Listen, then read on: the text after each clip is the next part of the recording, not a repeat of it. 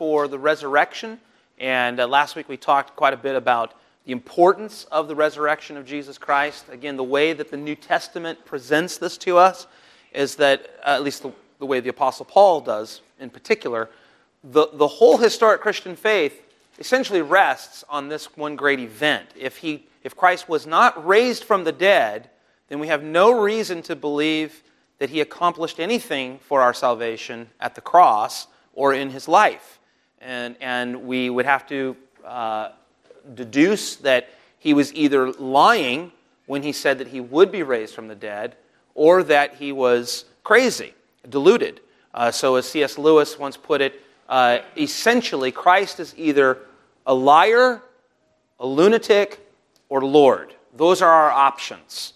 He, he either uh, told the truth about his resurrection, which would make him Lord, or he was not telling the truth or was deluded about it uh, because he didn't rise from the dead if he didn't. And so, but what's, what is not an option is for anyone to say, I don't believe that Jesus is God. I don't believe that he rose from the dead, but I think he's a good man.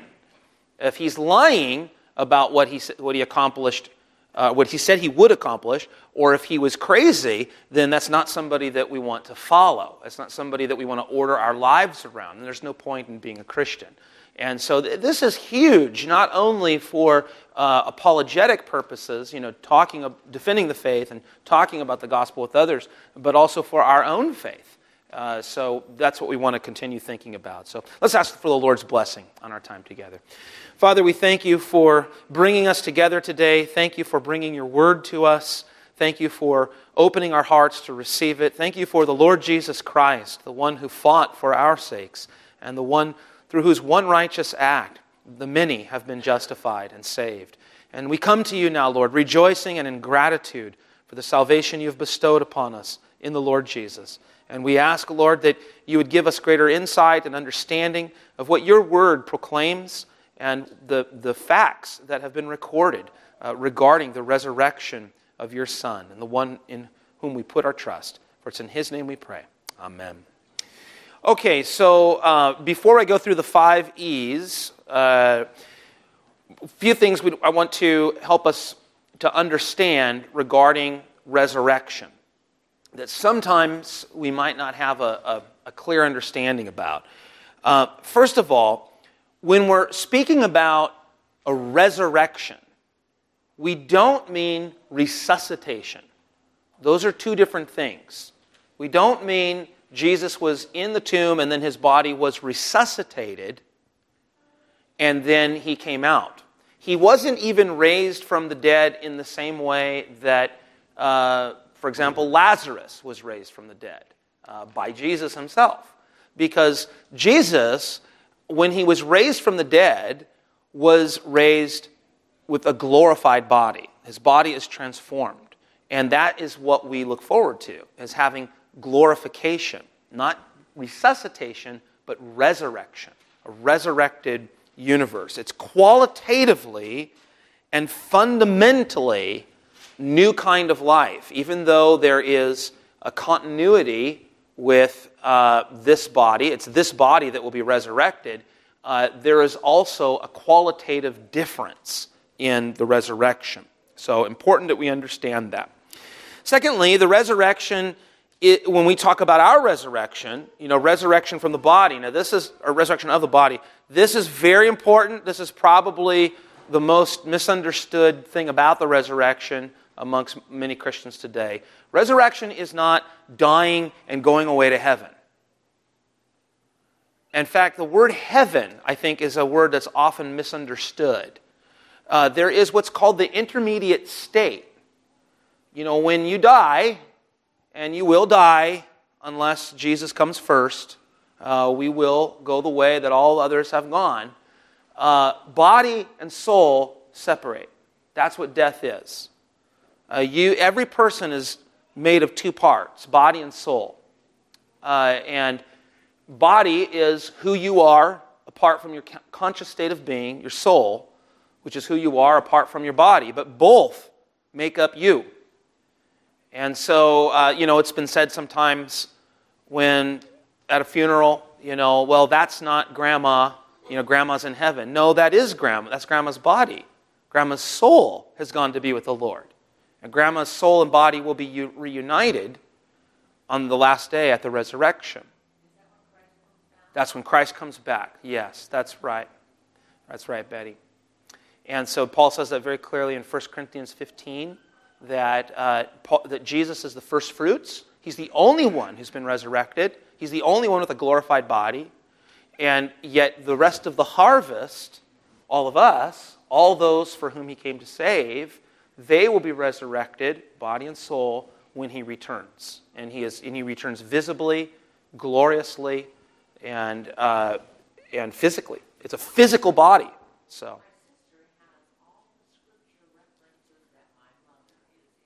That's right. Yeah. Sure. Well, okay, but here's what we mean by heaven is that uh, first Philippians 1 and 2 Corinthians 5 so, you know, says essentially to be absent from the body means to be present with the Lord. That is indeed true. You know, so any, any Christian we know who has died is consciously with the Lord Jesus Christ in what we would call heaven. But we have, here's, what, here's where the misunderstanding comes is that that's not the end. That's not the final state. That's the intermediate state. The final state, where, where is heaven ultimately? Where will you live? On some cloud, someplace beyond this galaxy? That's not what the Bible says. Here, on earth. Romans 8 says it's going to be a new earth. if The creation's groaning for that.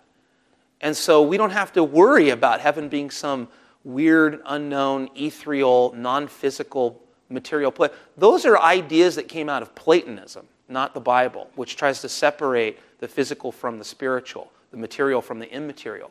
God made matter, and God declared it good.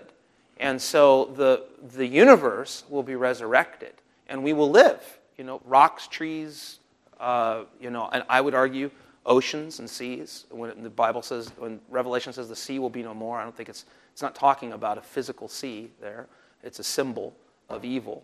But the point is, is that the resurrection of Christ is the, is the model for our resurrection and all of the universe's resurrection.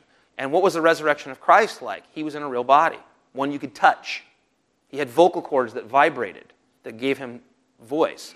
John chapter 21, yeah, says that he was eating, which I personally find very comforting. You know, so all of the all of the language about uh, you know fine food and fine wine, like from Isaiah 25. You know, the Lord will give you know meat and bone full of marrow and aged wine, well refined. There is no reason for us to think that we want to enjoy those things, particularly when the Lord Jesus appoints bread and wine as the sacrament for us to enjoy until the return. So this is very important because th- there's a Platonist idea that, you know, and a kind of a Gnostic idea that, well, your, bo- your soul escapes the body, which is basically a prison house for the soul, because that's how, remember, that's how Plato and uh, the philosopher, the Greek philosopher, and uh, many of the Greek philosophers thought. The body is something you want to escape. It's this, you know, big carcass that is, you know, it gets sick, it aches, you have to feed it, and if the soul can escape that body, then you have freedom. And this is a common idea that runs all over our culture today. Uh, the idea that the soul escapes and then becomes part of the one, the universe. And it, it's crept into Christianity, where people think that, well, when you die, the body just, you know, dissipates and then you float away and you go to heaven. That was the error that the Corinthians had adopted, which is why Paul writes in 1 Corinthians 15 saying, No, no, no, no. No, there's going to be a resurrection. Yeah, the soul immediately goes to be with the Lord. There's no purgatory, there's no soul sleep, but that's not the completion of salvation. Anybody that we know who has died in Christ, their salvation is not yet complete. Our salvation will be complete when we have a resurrected body on the last day. Now, they're not in any pain, they're not in any suffering, but anything less than, than understanding the body will be resurrected is, is not a Christian idea. It's a Gnostic or Platonist idea. And so the Lord is very interested. You know, I think C.S. Lewis said, uh, God loves matter, He invented it, and that's indeed the way that the New Testament presents the resurrection. So the resurrection is not simply dying and going to heaven. Uh, we are looking forward to what we confess in the Apostles' and Nicene Creed every week. I believe the resurrection of the body and the life everlasting. Think about that line the resurrection of the body. People do not have, here's the other thing people do not have their resurrection, resurrection bodies in heaven. Because it's very clear, 1 Thessalonians, 1 Corinthians 15, that uh, uh, the resurrection will happen on the last day. It does not happen in heaven. And this is sometimes where we, we say things sometimes that I know mean well, because we want to make ourselves feel better and make other people feel better, but aren't true. When we say things like, yeah, I know grandma right now is, you know, jumping and rejoicing and dancing on streets of gold, you have no, we have no right to say something like that. Not according to Scripture. I know we want to mean well, but we have it out of order. Because the, the, all we know from Scripture is that the soul that is separated from the body is with the Lord, but we're awaiting that day. Paul even says those who that the Lord will bring with those whom sleep in Jesus, and that the, those uh, who have died will not uh, proceed. Uh, there, there will, there, there's going to be a one resurrection at the end where those who remain will have their bodies uh, transformed in the twinkling of an eye, and that the resurrection will happen at the same time. Yeah, right. So would those in the intermediate stage still have the same concept of time? I don't know.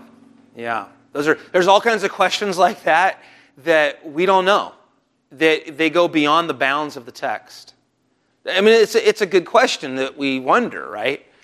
But all we do know is that they, they will not yet have a, bo- a resurrected body until the last day because of what Paul says, well, in many places, but, but one, most importantly, is uh, here in 1 Corinthians 15 where he makes that long argument. And he says, Christ has been raised from the dead, the first fruits of those who have fallen asleep. For as by a man came death, by man has also come the resurrection of the dead. For as in Adam all die, so also in Christ all shall be made alive. Verse 23 But each in his own order. Christ the firstfruits, and here's the kicker then at his coming, those who belong to Christ. At his coming. So to say that, you know, um, my uncle is playing golf on those golf courses in the sky is just not, it's not true. It's not, and it's not helpful. It's actually distorting the biblical image.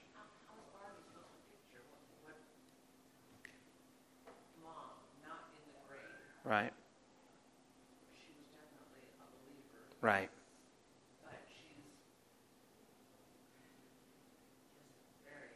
She is with the Lord, Betty. All we know is that to be absent from the body, 2 Corinthians 5, she's absent from the body. To be absent from the body is to be present with the Lord. Think of Jesus on the cross when he says, Into your hands I commit my spirit. He's quoting the Psalms. Spirit, soul, same thing. They're not different, the same thing. And that's his conscious state of being his body, which is, is now absent from the soul, goes into the tomb. But his soul goes to be with the Father. Now, how do you picture that? You don't. You don't. You take it for what it says. That's it. We don't try to draw a picture, we don't try to describe it. We stop where God's word stops. And I, I want to beg us all to, to do that. Just stop where God's word stops. That's sufficient to be absent from the bodies, be present with the Lord, and we know that there's no more pain. But we're waiting for that day, because it says here, then at his coming. Then at his coming, uh, the, the rest ultimately shall be raised. Those who belong to Christ. Then comes the end when he delivers the kingdom to God the Father after destroying every rule and authority and power. For he must reign until he's put all enemies under his feet. Verse 26 the last enemy to be destroyed is death. What is death? The separation of body and soul. That enemy is still roaming around and will not ultimately be destroyed until the last day. And that is when there will be death no more.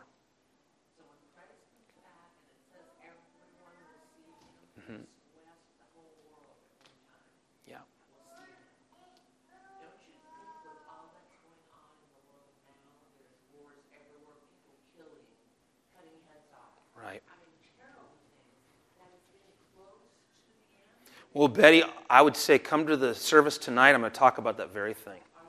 Mm-hmm. But here, I'll give, you, I'll give you a little teaser. People have been cutting heads off all the time. There is no difference. Things are not getting worse. And I plead with you, uh, American Christians, uh, you know, as horrific as, uh, you know, the terrorists are today, of people like ISIS, there is, no, there is nothing different. This is not, not a new kind of evil. That kind of evil has been in the world forever. The only difference is they got 1080 GoPros and they're putting it on the internet. That's the only difference. And if you read the, the, the terrors of, of Stalin and Hitler and the Japanese, or you, I mean, this kind of stuff has gone on for all time. So, um, and what about the Mexican cartels? They put heads on stakes all the time. But anyway, we're, we're getting away.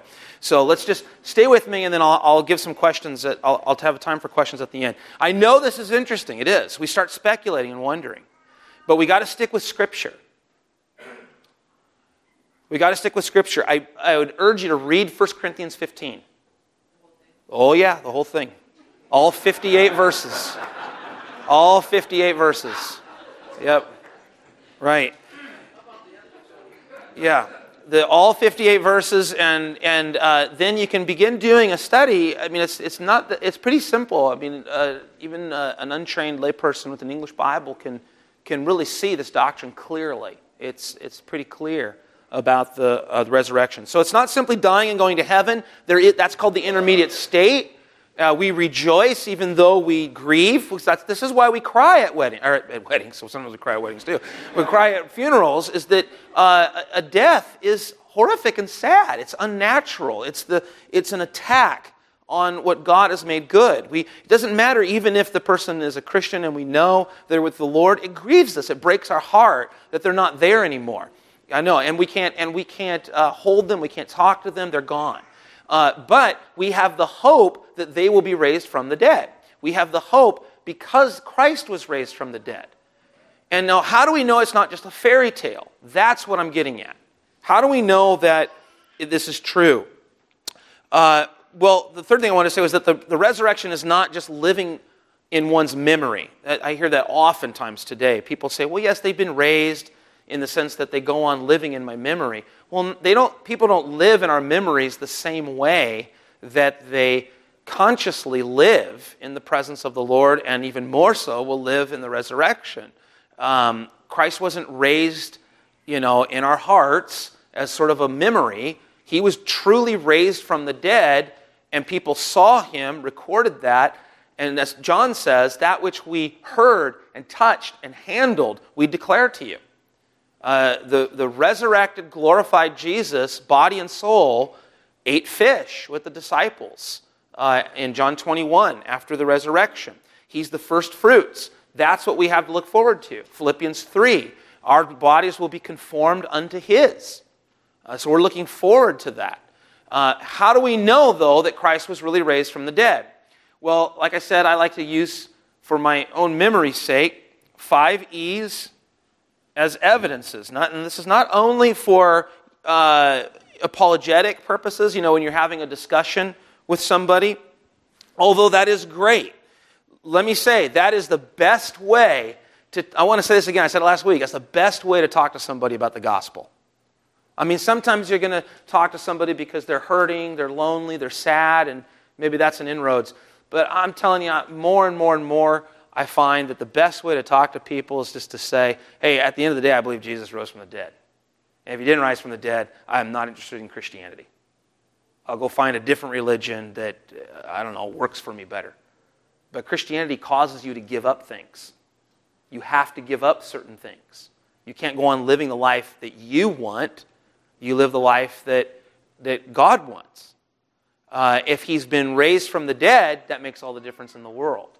And so sometimes I'll ask people, like when they say, "Oh, you know, you're you a pastor? Yeah, you know, are you a believer?" Um, no, I'm not a believer. And just for the heck of it, I'll say, "So what do you do with the resurrection of Christ?" Have you ever said that to somebody? Why not? It's a question. You're asking them what they believe. You're asking them to present something. You know, what's the worst that they're going to do? Pull a gun and shoot you? No, see, and sometimes we're so afraid. We see those Philistines and we just think there's no chance. Just ask them. Might be, they've, they've probably never even thought about that before. They just think you're a Christian because you found a religion that works for you or you were raised that way. You know, but me, I was raised in an agnostic home. And so you just do things culturally. We all got to make sense philosophically somehow out of this world and this life. And you got religion of one form. And just ask them this what do you do with the resurrection of Christ? And then oftentimes they'll go, well, you know, I, they haven't read it. They haven't read Luke and Acts. And, and what they've heard is a misrepresentation of Christianity. Try it this week. That's your assignment. No, you don't need a Bible with you. No. no but just ask them. Tell them they can look it up. They got internet. Yeah. Well, but just try it this week. Try it this week. That's your assignment. Just Ask one person when you have the opportunity. They won't cut your head off, I promise. They won't. I, I doubt it. Uh, but, I, but try it. Just ask a question. You know, remember, questions are always the best thing. You don't have to make a statement when you can give a question. Don't give up the high ground. Just say, you know, well, how did you, what makes you think that? How did you come to that conclusion? You know, what, what do you think about the resurrection of Christ? And they'll say, what do you mean? Maybe. And remember, this isn't a fight. Some Christians turn this, and some Reformed Christians are really bad about this. They turn everything into a fight. We don't need to make it a fight. You're trying to win the person. Picture that person worshiping next to you in the pew one day. Not, ha, I defeated his argument, and I never have to see that guy again. No, you're, the idea is to win him one day. And so, how do we do that? We give him some things to believe. You say, What do you do with the resurrection? He says, Well, what do you mean? You say, Question, what do you do with the empty tomb? Here, I'm going to put question marks here to remember. Always a question. Why questions? You're allowing time to think. but you're also even if you even if you can't think of anything else to say or you just get too scared or he starts pulling out a knife buddy then all you do is at that point yeah you just leave it alone you back out but at least you put a rock in his shoe okay that he's going to walk around with now what did he mean by empty tomb? It was an empty tomb. You see, you don't have to hit a home run. Just get on first base, as Greg Koukl says. It's, and it's really, it's not hard. We, the only thing that is in our way is fear. And where does fear come from? Not from the Lord. God has not given us a spirit of fear, but of love and power and of self control. Fear is of the devil. You know, you, you, we only have so long to live, guys. Start putting rocks in people's shoes. The Lord will bring somebody else to maybe say more that you at that moment didn't have the courage to say. That's okay. Or maybe you'll be the person that the Lord sends with a guy and with a rock in his shoe. But as we'll also see, these things are also good for our own faith. I come back to them again and again and, and remain a Christian. I remain a Christian uh, largely because of these things. I say that. And we need to teach our young people that so that they don't get to a university one day and have a professor who says, um, Can you think of a set of circumstances, if proven true, that you would deny the faith and leave Christianity? And without thinking, he says, No, I'll believe no matter what. At that moment, he has discredited himself and his beliefs and he's in the hands of, of that professor. The better thing to say, what the Apostle Paul would have said, is sure, produce the bones of Jesus. Produce the bones of Jesus. And tell me, answer these questions for me. What do you do with the empty tomb? Why is that important? Why is that important?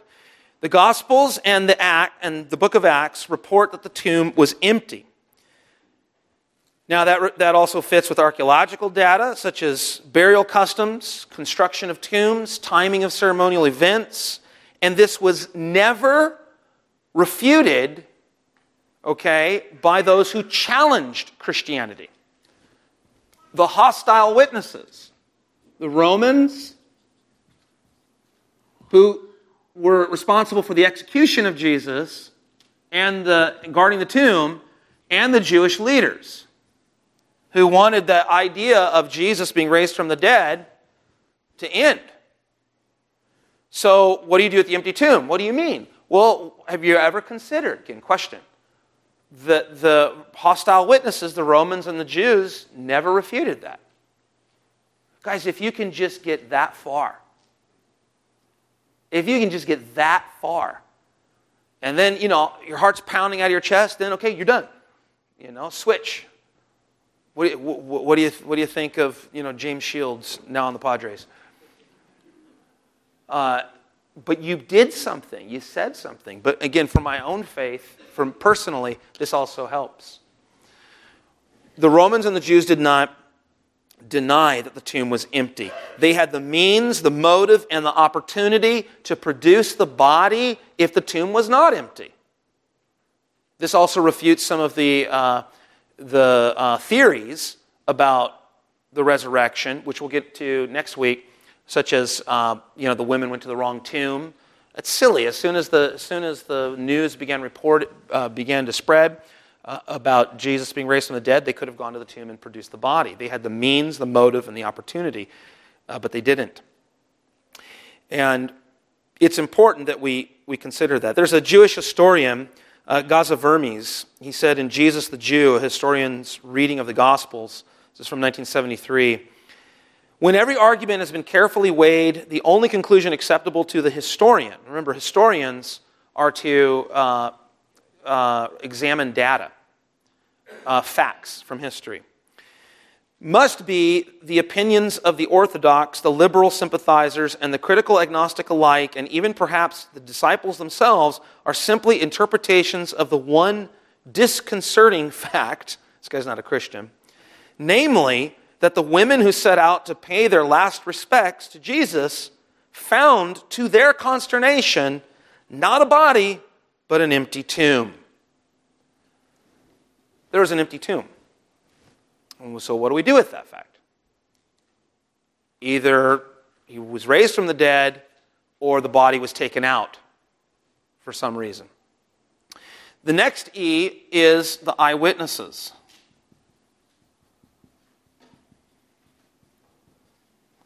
And then question mark, because you can say, well, what do you do about the eyewitnesses? Well, what do you mean? Well, I'm just saying, when you read the book of Acts, you read the Gospels, there were eyewitnesses, not just one or two. And here's where sometimes people with a little bit of knowledge of the Bible, again, because they're always looking for an excuse to justify not submitting to Christ. And so they'll often say things like, well, what do you do? In one, one book it says there was one angel, another book there was two angels. Uh, you know, are those your eyewitnesses? I mean, these are the kinds of things I've heard people say to me before. Um, w- what I like to do at that point is go to 1 Corinthians 15 and show that, look, Paul says here, this is the gospel, and he, and he appeared first to Cephas, then to the twelve, then he appeared to more than 500 brothers at one time, most of whom are still alive, though some have fallen asleep, which means have died. So there's the, the apostles, which they call the 12, plus the 500. What do you do about the eyewitnesses? And again, for my own faith, I think about that. Well, if this isn't true, what do I do with that? All these people who said they saw him, were they all deceived? Was this like the Heaven's Gate cult in Rancho Santa Fe? where they believed that, you know, a spaceship was going to come and take them all away. Well, no, they didn't all drink cyanide at once. That's easy. These guys all saw and they went different directions. And they went proclaiming what they saw. And then not only that, they began to record it, which is really amazing. Uh, the physician Luke begins his gospel by saying, Inasmuch as many have undertaken to compile a narrative of the things that have been accomplished among us, just as those who from the beginning were eyewitnesses and ministers of the word have delivered them to us, it seemed good to me also, having followed all things closely for some time past, to write an orderly account for you. Now, these were not crazy men. Uh, they had seen Christ with their own eyes. That's why Peter says in his second epistle that they did not follow cleverly devised myths, and why on the day of Pentecost, he preached in his sermon that God raised up Jesus from the dead, and he says, and of that we are all witnesses. So, he would not have stood up in public and uh, put his life at risk and the, and the lives of his fellow disciples at risk, especially when they had been hiding only days before, if he had not seen the Lord Jesus. And we have to, we have to reckon with that fact. What do we do with that? How does that, how does that fit if Jesus really wasn't raised from the dead? The factuality of an event, remember, is determined by the probability of the evidence supporting it. And this is a powerful piece of evidence. A powerful piece of evidence. Yeah.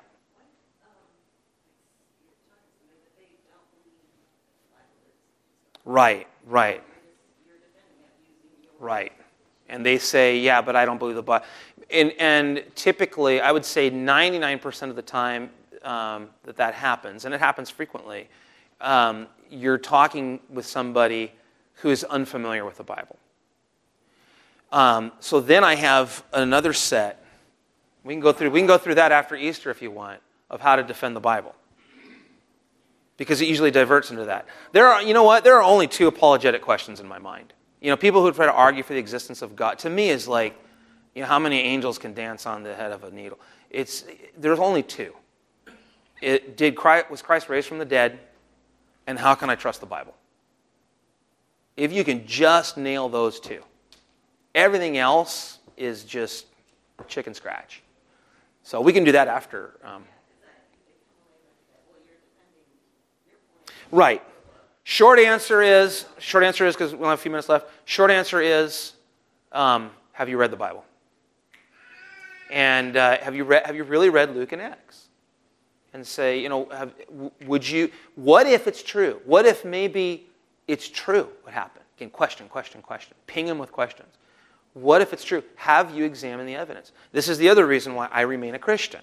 Because uh, the Bible, I, how could you make sense? How, how could these 40 authors write this one story over the period of thousands of years in 66 books in different genres, and it all proclaims Christ? That doesn't make any. How does the only thing that makes sense is that God did this, and so you want to share that with with others. But um, okay, so eyewitnesses. The next one is. Do you remember from last week? Enduring transformation of the apostles. ETA. Estimated time of arrival, right? Enduring transformation of the apostles. Let's not go from here and say, what was ETA again?